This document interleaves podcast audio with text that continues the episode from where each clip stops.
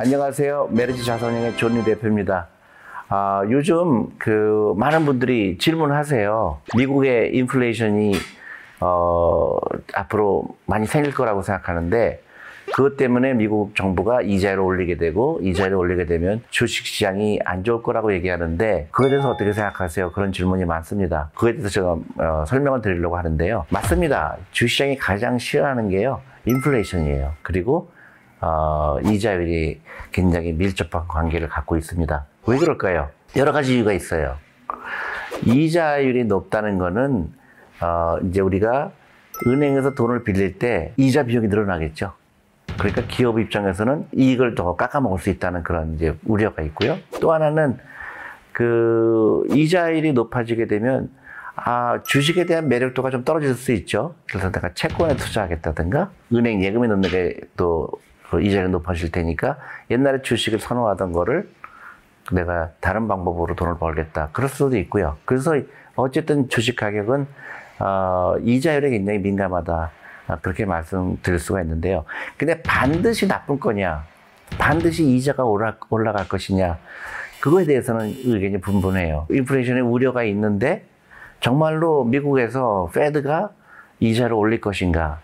그거에 대해서는 이제 분분하죠. 왜냐하면 아주 어렵게 경기를 조금씩 살려놨는데 이자율이 올라갔을 때 주식 가격이 폭락하고 또 기업들이 빌리는데 돈이 더 들어가게 되고 그래서 경기를 죽이게 되면 인플레이션이 다시 디플레이션도 될 수도 있고요. 일방적으로 인플레이션이 생겼기 때문에 어, 그 무조건 이자가 올라갈 거다. 어, 그것도 그렇게 일방적이지 않을 거라는 게 제 생각입니다. 그러니까 경기가 살아나가는데 어, 그 굉장히 조심스럽게 이자를 올릴 것이다. 올리더라도 크게 올리는 게 아니라 아, 천천히 올릴 거라고 저는 생각을 합니다. 왜냐하면 아직도 돈을 너무 많이 풀었거든요. 근데 거기에 경제가 잘못되거나 아니면 주식시장에 악영향을 끼치게 되면 어, 그 더 심각한 문제가 되기 때문에 그렇게 어, 갑자기 이자율이 올라갈 거라 아니라고 생각을 하고요. 또 한 가지 제가 어, 생각하는 거는 과거에는 인플레이션에 대한 그 우려가 굉장히 많았죠. 그래서 인플레이션이 일어나는 것을 막으려면 항상 선제해야 됩니다. 예를 들어서 이미 그 인플레이션이 걷잡없이 늘어났을 때는 그때는 이자를 올려도 소용없는 경우가 많아요. 그래서 대회 선제적으로 대응을 합니다. 그래서 이자율이 좀 인플레이션이 좀 올라갈 거다고 예상이 되면 그 빨리 이자율을 올리게 되죠. 그리고 이제 너무 경, 경기가 안 좋다고 생각하면 이자율을 좀 어, 낮춰주고 그게 이제 보통의 생각이었는데요. 점점 다른 변수가 생각이 시작한 거예요.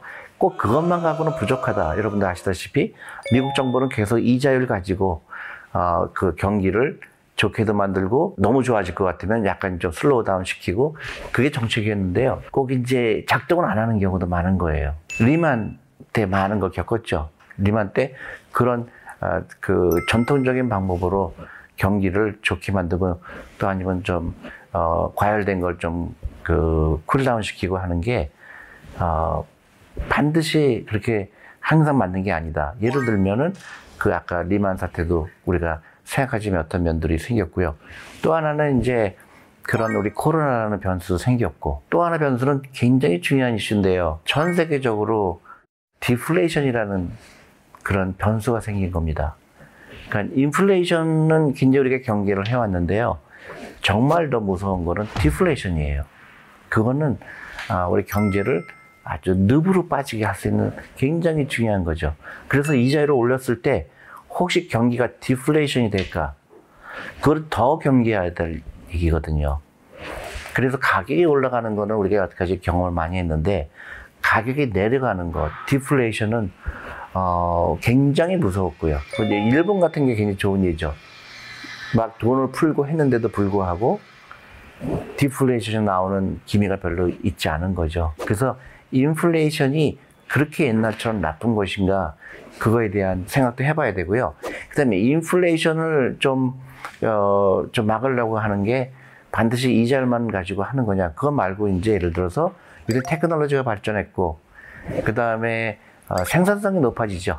그래서 생산성이 높아지기 때문에 어, 그 인플레이션이 어, 옛날처럼 그렇게 막 경기가 확그 불같이 살았다가 또 이렇게 죽고 그러는 것보다는 우리가 생각하지 못한 변수들 그런 것도 어, 많이 생각을 해야 된다고 본 겁니다. 그 변수가 굉장히 많아졌다. 그래서 단순히 아 이자를 올라갈 것 되니까 주식시장은 무조건 끝났다. 잘못됐다. 이제 팔아도 다시 사자.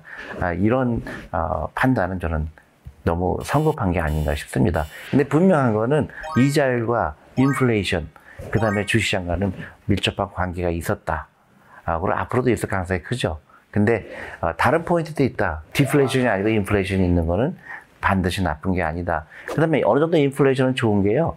그러면 어, 대부분 기업의 이익이 늘어납니다. 경기에 좋다는 얘기거든요. 그러면 어, 어떤 기업들은 돈을 훨씬 옛날보다 많이 벌기 때문에 어, 주식 가격도 마찬가지로 그게 반영될 가능성이 있는 거죠.